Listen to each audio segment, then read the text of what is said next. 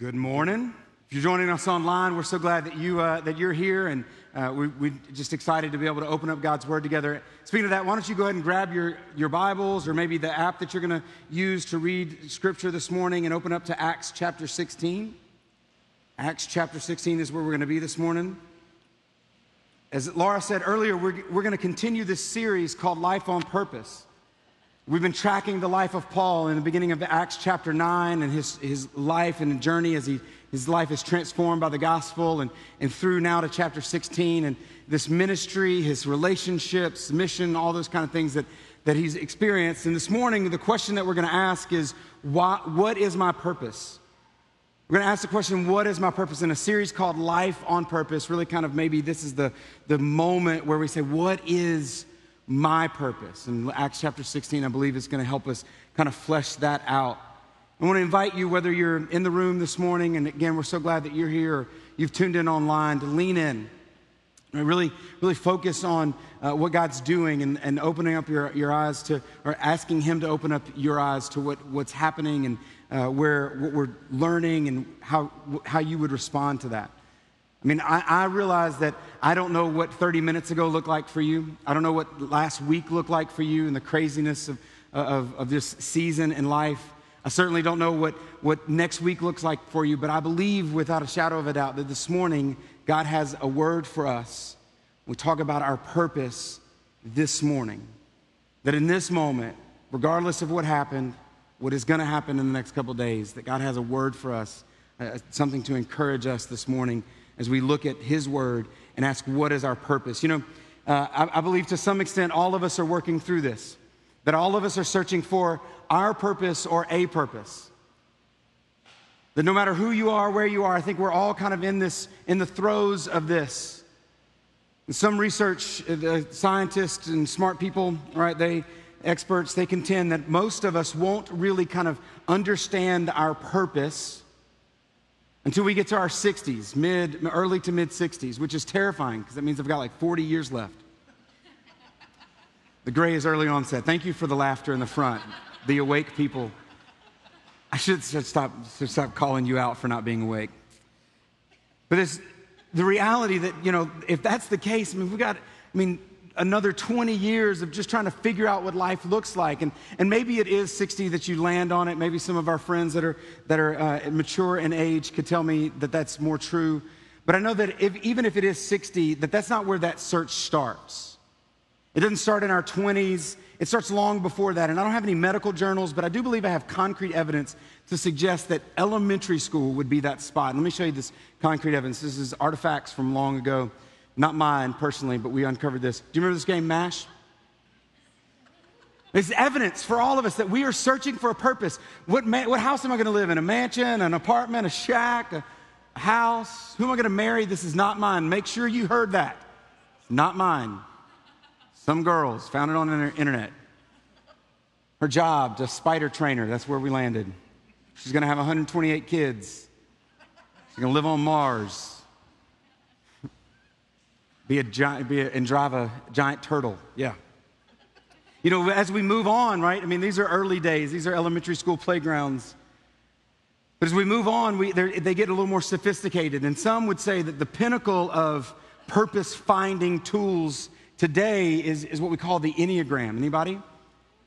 It's the pinnacle, right? You can know who you are in one, uh, one through eight. If you don't know that I'm joking, I'm certainly joking.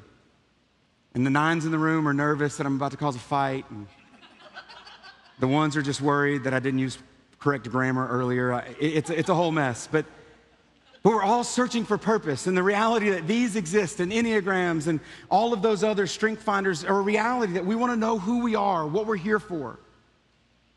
And I believe as we turn, turn to this passage, there's a, there's a reality for us that, that we can kind of grasp. And I want to put this put us in front of us because I believe this sentence kind of grabs, it's kind of a thesis statement that we're going to kind of work through this morning. That, that our purpose, if you want to, the answer to this question of what is my purpose, this is the answer. Foundationally, I believe that this could kind of this could move for all of us no matter where we are in this room. Our, our purpose is to know God, to glorify God, to make him known.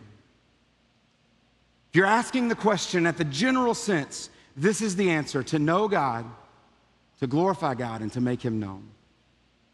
And I believe we'll see as this pa- we work through this passage that this morning that our purpose doesn't change regardless of the season or the episode of our lives.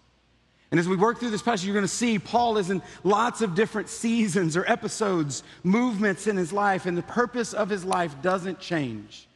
And it doesn't change for you and I.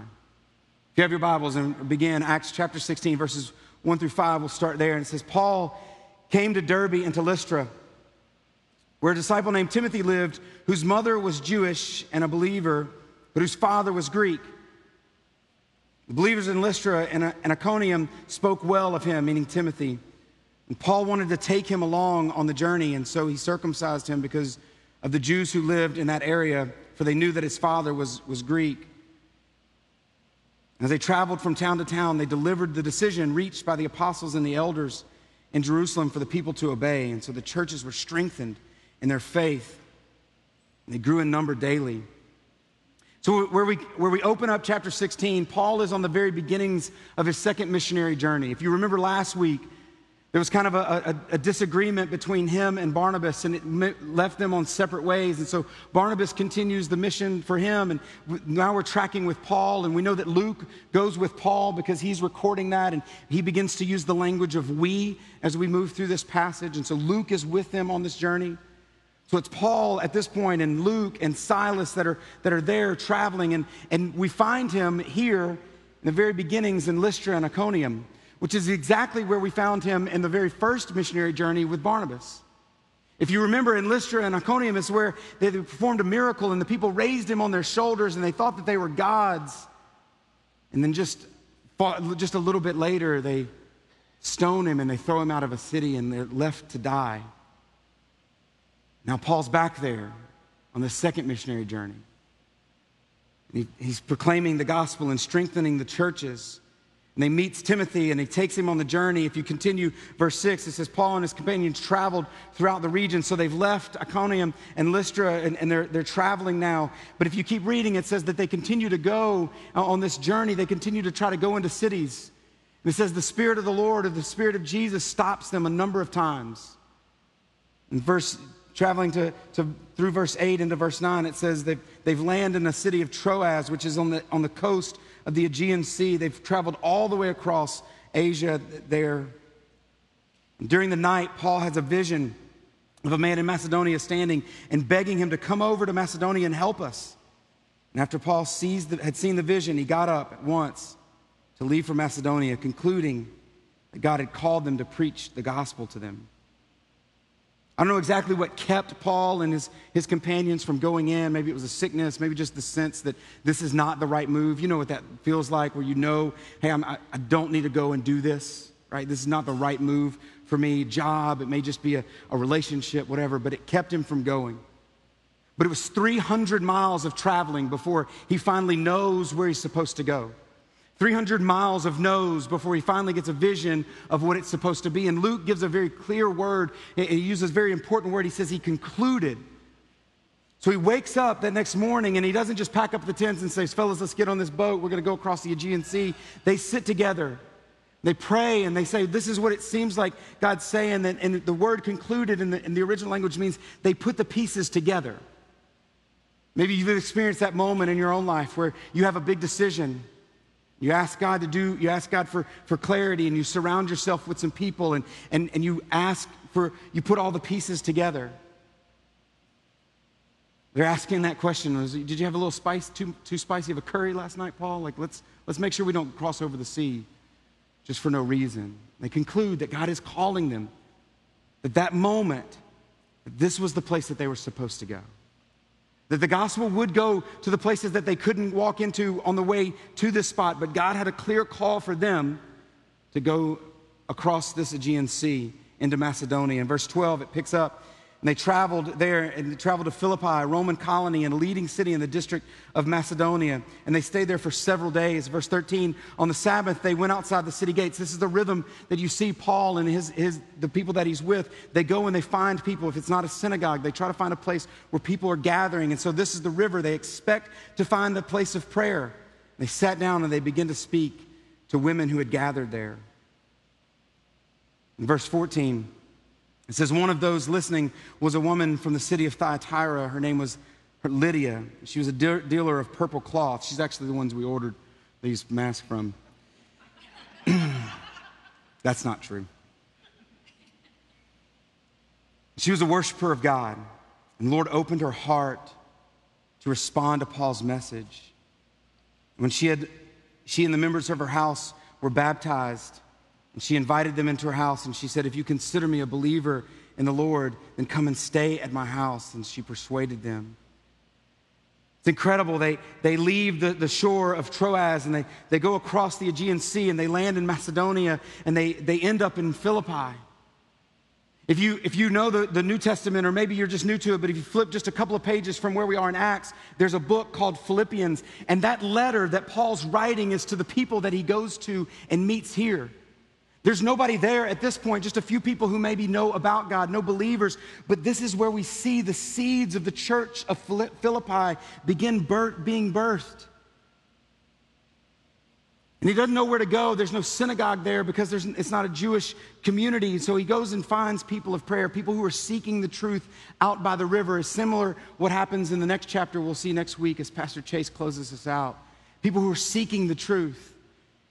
There's a group of ladies there. And then he's talking, they're sharing the, they're sharing the truth of God's word. And, and I can imagine that they're kind of thinking, all right, it's just that just this small group of people, right? And these ladies are maybe not even paying attention, but in that crowd there is one who's paying attention, and you can almost see her eyes begin to light up and her heart begin to burn as she's read the Old Testament it says she's a believer in God, which means somehow along the way she's read the Old Testament and she knows the law and the prophets. She's read Jeremiah and Isaiah and all of those, those prophets, and she begins to hear what those prophets had said is being fulfilled in this person, Jesus, that they're proclaiming, and her heart is on fire, and she puts her faith in Jesus. Listen, what happens in this moment is something that we need to remember in that, that, that moment where we're like, God, am I supposed to, what am I supposed to do? And they get to a place where maybe it didn't look like they thought it was going to look. We never know how God goes before us when we follow him in a moment. They, we never know how God is preparing somebody for us to meet, to share the gospel with for us to, in that one act of obedience, for others' lives to be transformed. We don't know how God has already gone before us. When we say yes in obedience, we see how incredible her life was transformed and her and her whole family. The next section of scripture, they, they're continuing to go in verse 16 through 18, they're continuing to teach. And uh, this one time they're going out, and there's this young lady who it says that she's a slave girl that has a spirit by which she predicts the future. And she's earned a great deal of money for her owners by fortune telling. Verse 17, she followed Saul, she followed Paul and the rest of them shouting, These men are servants of the Most High God who are telling you the way to be saved, which is not the lie, not a lie. But she kept this up for many days. And finally, Paul became annoyed and he turned around and he said to the Spirit in the same, in the name of Jesus Christ, I command you to come out of her. In a moment, the Spirit left. Listen, I just want to, there's too much here for us to cover, but I just want to make sure you understand this. Paul doesn't get annoyed and, and pop off at this young lady. He doesn't you lose, her t- lose his temper like dads, you know, when, when we lose our temper at our kids because they're doing something frustrating, unless that happen, doesn't happen in your house, which, in case I'm sorry, or you've never experienced the pleasure of apologizing to your kids. Now, Paul's annoyed because, one, this young lady is, it, it, and the word that he uses, annoyed, it means that he's distressed. He's, he's, he's hurt about, the, he's, he has a problem with what's going on, and it's not just her. His annoyance is the fact that there's a brokenness in her, what she's doing and the oppression that she's under. Notice he doesn't speak to her, he speaks to the Spirit. He says, You're out. You can imagine as Paul's trying to proclaim the gospel that this young lady sitting over here without any ability to control it is just yelling out over the top. I mean, just imagine. Maybe it's easy for you to imagine. Imagine your phone going off the whole time somebody's preaching with all the alerts of what's actually happening in the world right now. The enemy has a weird way of distracting us. In this place, he was distracting them with the truth. Paul worried about the fact that maybe they connect her with him, and so he says, No, Spirit, you got to go. Most, most theologians would, would estimate that this is the second convert to, to Christianity that happens in Philippi. And that the seeds of the church for the Philippian church is a, a, a, woman named Lydia, who's a seller of fine linens, who is very wealthy and done very well for herself, and a young slave girl who just moments before was possessed by a demon, but now been freed of that and trusted Christ for salvation. And continue that moment of obedience and calling that spirit out that Paul, that Paul has puts him in the crosshairs of the owners of that young girl. And they realize that they don't have any, any way to make money, and so they seize Paul in verse 19 and they drag him into the marketplace to face the authorities. And they say that they're proclaiming things that are not true for the Romans to hear, which is not true. What, what happened is that he lost his, his money bags and he's, he's mad about it. And so they arrest him, they beat him, they throw him in prison. I can envision that, this, that at this moment, that this is not what these guys thought was going to happen when they left Troas to sail across the Aegean Sea. That at that moment they had not thought, well, you know what, we're going to find just a few people there, just one lady is all we're going to find. I mean, I thought, I thought it was going to be a revival, right? You called me out with a vision. And then there's this young lady, and now we're in prison. But Paul knows what Scripture reminds us over and over again that God's not done even when we don't understand the circumstances. And our obedience to Him in the moments we find ourselves in is not based on the circumstances that surround us. So Paul continues to be obedient, and at midnight, it says in verse 25, Paul and Silas are there praying and singing hymns to God. Prisoners were listening, and there was an earthquake, and the prison doors open, and the chains fall off. The jailer wakes up and he's like, oh no, this is bad because he realizes that if these guys escape, that's his life. And so he's about to fall on the sword rather than suffer the punishment by the Romans. And Paul calls out and says, We haven't left. He goes to him and he says, He asks them the question, What must I do to be saved? He was at the end of his life and he realized that there's something greater. He says, What must I do to be saved? And they replied, Believe in Jesus and you'll be saved, you and your whole household. And so they did, and they told him about Jesus, and he believed in Jesus, and he took them to his house, and he washed their wounds, and he fed them. And it says at the end of this, in verse 34, it says that the jailer brought them, and he filled them, fed them food, but he was filled with joy because of he had become a believer in God, he and his whole household. And in the morning, there's this exchange between the city officials and Paul, and they finally let him out of prison. And says that they go to Lydia's house and he meet, they meet there with the other believers, the brothers and sisters that have, had come to in the time that they had been there. And then they leave to go to the next place. We said at the beginning that our purpose is to know God, to glorify Him, to make Him known. And so, for the remainder of our time, just kind of give us an oversight of the passage, the remainder of our time together, what I want to do is just work through this phrase just kind of a little bit a little bit at a time and point back to passages or places in the scripture that we just read that it, it, it, it solidifies this point. The first the, the, the reality for us that our purpose is to know god.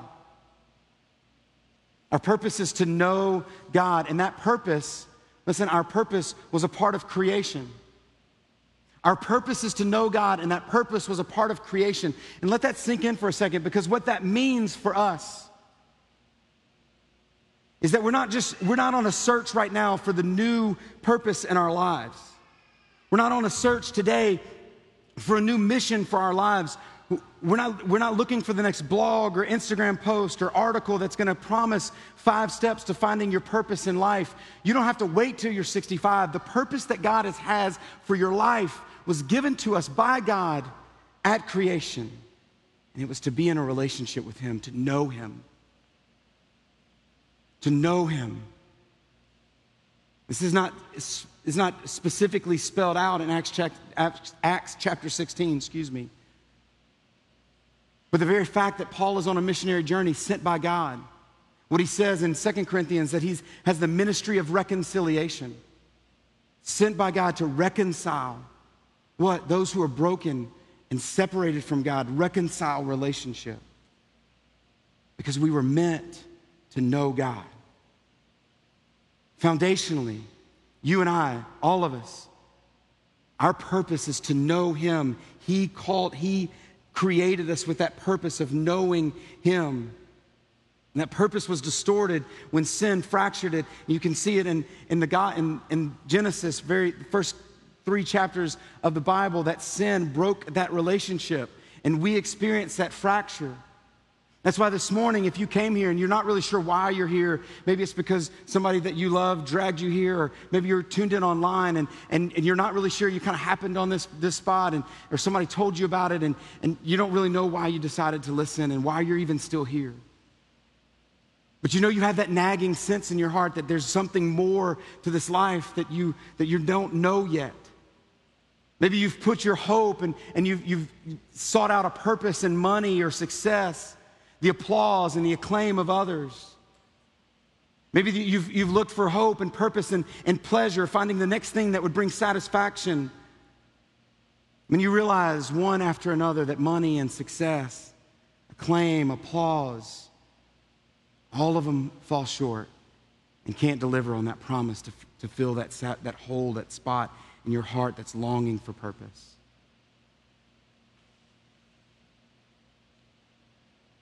That longing that you have, that nagging sense, sense that there's something more, was put there in the very beginning of creation because you were created for a relationship with Him. And it can only be satisfied for each of us when we recognize that by grace through faith, that sin separates us from God and we repent of our sin. We put our faith and our hope and our trust in the person and the work of Jesus Christ. Until that happens, we're all going to be searching for a purpose. But if that's you this morning, Christ opens his arms and says, I, I want to have a relationship with you. And, and the same that Paul, same conversation that Paul had with, with Lydia and with the jailer, believe in the Lord Jesus and you'll be saved. You and your household is true for you just like it was for him. The joy that he experienced, you can experience as you understand the purpose was to know him. Some of us are in this, in this room this morning and you're like, T, I did that. I remember that moment where I put my faith in Christ, but there's still this reality, this longing in my heart. And, and for some of us, that's true because we saw that moment as we trusted Christ for salvation as it, and it's only the beginning. We only continue to grow in that relationship. Learning and practicing the, the practices of the people of God, the habits or the reading God's word, and we grow in that relationship. That was only the start. As we grow, we understand more and more that purpose that God has for us. Daily, weekly, spending time in God's Word. And Paul didn't stop growing in his relationship with Christ on that day when he met him on the road to Damascus. He continued to know him more. And that knowledge of him more grew his love for him. And that love for him was evident in the way that he walked in obedience. Which brings us to our second purpose that our, our purpose is to glorify God. And a lot of times when we think about glorifying God, what we think about is singing songs. Maybe that's my, my elementary understanding of it, right? But, but glorify God means that we sing songs to God or about God and we make much of God through the songs that we sing. But if songs that we sing are the only ways that we're glorifying God, then we're only seeing a fraction of what it really means to glorify God. It's only a fraction of what it means to really glorify God because glorifying God is about obeying God and trusting Him. To glorify God means that we obey Him and that we trust Him. I remember so clearly in college, one of my friends who asked me if you can imagine, I'm a pretty expressive individual, we get, get jacked up pretty quick. In a worship service, I'm dancing, don't picture that too long hands raised, sweat. I mean, just it's, I mean, I'm full on. And in just a moment of clarity, he says, Hey, Tia, I just want to make sure that the way that you're singing with that passion and the, your hands raised is matched by a lifestyle that is obedient to the words, the words of God. They cut. And I think about it a lot. Because glorifying God is not just raising your hands and songs and, and singing songs and in the gathering. It's about walking in obedience and trusting Him. Paul grew in his relationship with God, and that, that, that growth in his relationship It's something that we see for our own so that, that we enter this relationship, but we continue to grow. And when we grow, we know Him more. You've heard this phrase before. It's a lyric from a song that was recorded long ago, but that, that phrase that to know Him is to love Him. I would say that's true of Christ. To know Him, to really know Him, is to love Him. And Jesus would say in the Gospels, to love Him is to obey Him, because obedience glorifies Him. He says, if you obey, if you love me, you'll obey my commandments. And we'll never experience the fullness of our purpose in glorifying Christ if we're not living in obedience to Christ and is designed for our life because obedience glorifies Christ. And maybe you think, T, that doesn't, doesn't, that, doesn't that take all the joy out of life, right? Jesus, listen to me, God is loving and good and faithful and gracious. He's not trying to keep you from joy by calling you to obedience. The most loving thing that God can do, this good and faithful and holy God, is to call you to obedience because in obedience, the life that He's called us to, we experience fully. When we live in obedience and glorify Him, we experience life to the full that He called us to. But even in that, I'm not asking you to do that on your own. I'm not saying, hey, listen, do better this week than you did last week. Tighten up those bootstraps and get after it. I want to run to God's word. And one of my favorite passages of scripture, Peter writes this. He says, His divine power has given us everything that we need for a godly life through our knowledge of Him who called us by His own glory and goodness. Meaning, He's given us the Spirit of God to strengthen us to walk in obedience to God and His Word. That most of it is trusting, it's leaning in on Him more than we lean in on ourselves. Trusting Him more than we trust ourselves, saying, Spirit, you to give me strength. I don't know how to walk in faithfulness right now. Because obedience glorifies God. And inevitably, when we follow God and we walk in obedience, it means that we'll come to a place where we have to praise God or we praise God in all circumstances. And that's certainly true of Paul as we read this passage, as we work through it. He, he, he goes 300 miles trusting in God more than he trusted himself. Why not go to this city and that city? All I want to do is preach the gospel. But he trusted in God more than he trusted in himself. 300 miles of no, no was met finally by clarity before he goes to Macedonia. He gets there and he finds this small group of ladies. Again, thinking, certainly you sent me over here for the great multitudes to follow. But he praised him in those circumstances and was faithful. When continuing to preach, being yelled at by a young lady, he's faithful. And then finding himself in a jail, bruised and bloodied, falsely accused, he continues to praise God. It doesn't seem like it's going great. This trip across the Aegean Sea into this area that had not gone, that we'd never gone before doesn't seem like it's going well. Maybe you've been in that spot before where you followed God and you believed that it was faithful. Maybe it was in a restoration of a relationship. Maybe you, husbands, you've tried to restore a relationship with your wife and vice versa, and it, and it seems like it's not going well, but you remain faithful. Maybe with your kids, your life has been transformed and you want to see your kids walk with Christ and it's not going well, but you want to remain faithful. Because what happens here is you kind of pull back the curtain. It doesn't seem like it's going great in that moment. But what happens is Paul crosses the Aegean Sea to go to the Philippian people, establish that church in Philippi.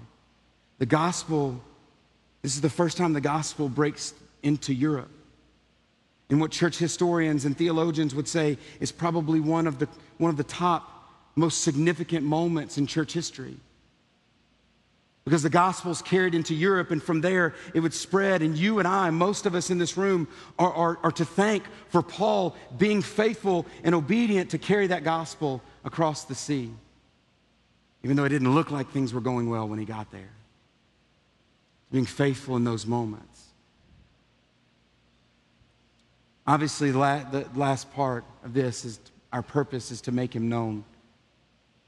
So often, this is the only one we talk about, but there, and, and, certainly this is a part of our purpose is, as knowing Him and His amazing grace, that overwhelming love that we, that we want to share that love with others. And Paul says His love compels us. It's the, the love of God that they've experienced that compels them to go forward and carry the gospel. And, and that happens in lots of different ways. And most often we think that this phrase means go on a mission trip and, and do evangelism. And certainly it means that, but it also means that we invest in the next generation.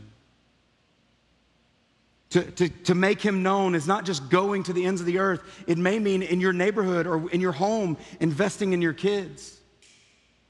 It may mean serving here on a Sunday morning in, in, in family ministry. I don't know if you know this, but as a church, that we have a long a heart to, from the very beginnings to raise up the next generation and, and training ministers for ministry. And right now, we have a, a, ministry called Leadership Pipeline. And Leadership Pipeline is a, an internship and residency program, and I get the pleasure of being a, being a part of that and leading it currently. And today, we have 19 interns and residents that serve at all three of our campuses. 19 college students and older who say, I, I want to serve the church. I, I feel like God's calling me into ministry and I want to work on that, on that ministry, work on that skill set. And they're not just from right here. We've got some coming from Illinois in, in, in, in, August and Michigan and Texas. We got them from all over. And we're able to look and say, we want you on the team, just like Paul did with Timothy when he ended up in Lystra and said, hey, I want him on the team not just to carry luggage, but to invest in him so that he would leave him later in another church to, to be the, the pastor and leader of that movement there in Crete. We see that responsibility that we have, not only with those who are coming to be a part of the leadership pipeline, but with middle schoolers and high schoolers, that we say, God's got something for you. We want to invest in you. If you walk around today, you'll see some of our, our leadership pipeline folks that are wearing their, their shirts. And if you do see them, give them a high five from a distance because they're doing an incredible job. Making God known not only is investing in the next generation, but it's strengthening believers.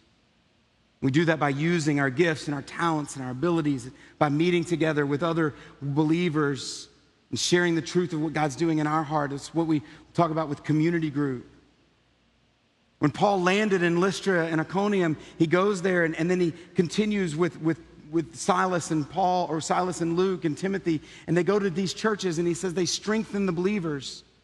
They share the, the news that came out of Jerusalem, and the, the believers are strengthened. And then what happens from the believers being strengthened is the church grows daily in number. So a lot of times it's just us having coffee with a, brother that's struggling and saying, listen, let's walk in faithfulness and calling to obedience. certainly, it is proclaiming the truth and loving the lost wherever we go. For Paul in this passage, it began by seeking out the lost, going to the places where they might find people who needed to hear the gospel and sharing that gospel. And that first person was Lydia out by the river. And then next, it's standing with those who are broken those who are experiencing injustice and, and sorrow and suffering, and standing with them and standing against the problems that they face. And for Paul, it was saying the, the Spirit has to go out, even though that meant he would end up in prison. For Paul, in this passage, it was, it was being there for those who were desperate. A man who was at the end of his life, who was ready to run the sword through him because he didn't want to suffer what would happen to the, by the Romans. He's, he's standing there saying, I'm gonna, I want to be here for you in your desperate moment with the hope of Jesus. Because your life is worth way more.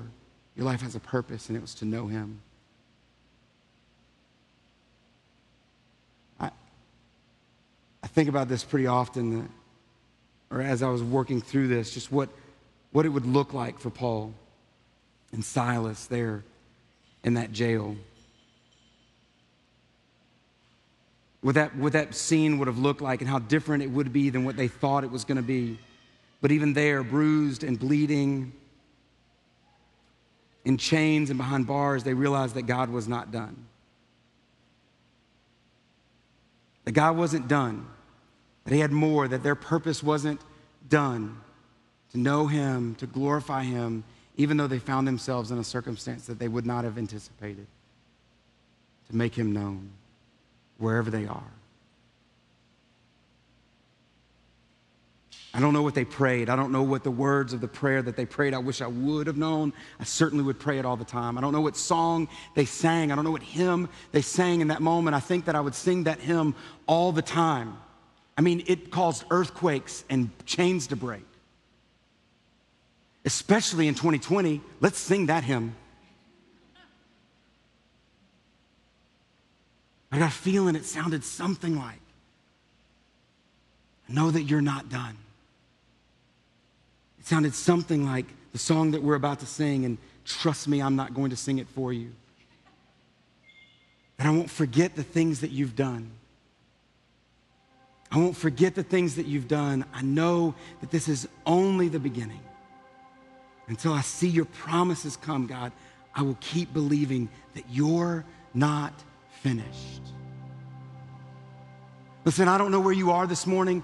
I'm certain that as the fireworks finished on, on January 1st, that you did not think that you would be here wearing a mask, socially distancing.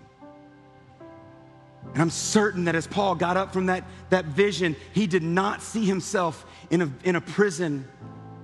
But even in that prison, we cry out to him, we sing praises to him and realize He is not finished. His purpose is for us to know Him, and this moment may be the perfect place. In fact, I'm certain that this moment in, in 2020 is the perfect place for Him to uh, help us understand what it means to follow Him, to know Him deeper, to glorify Him by being obedient to Him, no matter what the cost, and to make Him known. Because I know that there are people just like that jailer just like that, that young lady, just like Lydia, who are searching for purpose. So let this song be the song that we sing or pray and let it sing over you. Listen, if you're at home and online and it's it's coming to the close and maybe the kids are getting restless or you've got something to do, don't walk out or don't let this just be the background noise. Don't let this just be the moment before we get to leave Lean in. Because I said at the beginning, I believe it right now. I don't know what's going to happen in 5, 10, 15 minutes. I don't know what happened on the way here, but I believe that God has something incredible for you in this moment. So let's not miss it.